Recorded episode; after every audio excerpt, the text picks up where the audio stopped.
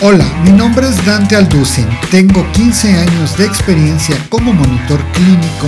Fui nombrado Top 100 Visionaries in Education por el Global Forum of Education and Learning en los Estados Unidos y soy el fundador de Blast Academy, la escuela creadora del exitoso programa de formación de monitores clínicos de élite Monitoring Year One. Te invito a que conozcas todos nuestros programas de formación en blastacademy.net y te prepares para un episodio más de Investigación Clínica 101, el único podcast que te enseña consejos cool para nuevos monitores clínicos, assistants y demás fauna nativa. Woman Shila, que en chino significa empezamos. Hola, bienvenido a esta cápsula de podcast.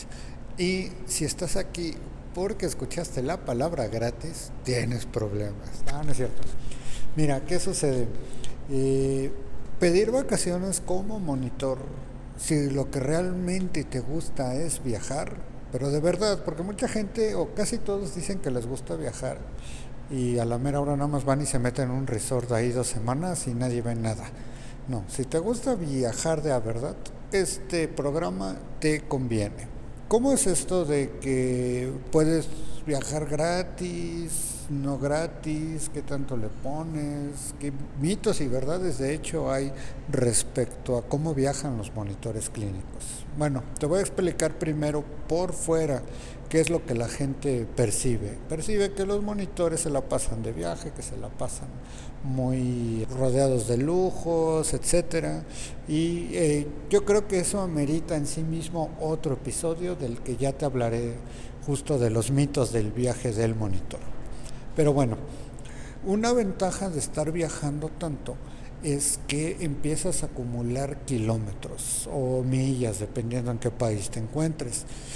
¿Qué consejos te doy? Primero afíliate desde que tú eres monitor clínico a, una, a un programa de viajero frecuente de la aerolínea que más utilices y empieza a utilizar ahí los puntos.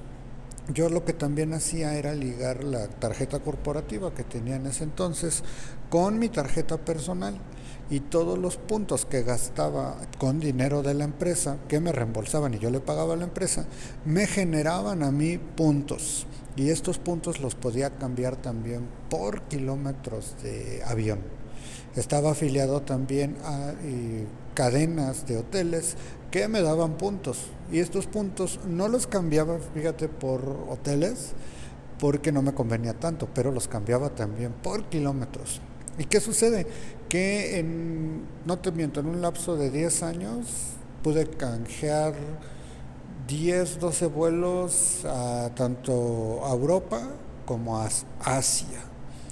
Y esto pues se refleja en un ahorro muy grande porque cuando tú sales de viaje, de viaje de vacaciones, tu gasto más fuerte siempre van a ser eh, los vuelos, los, el transporte, los boletos de avión en este caso.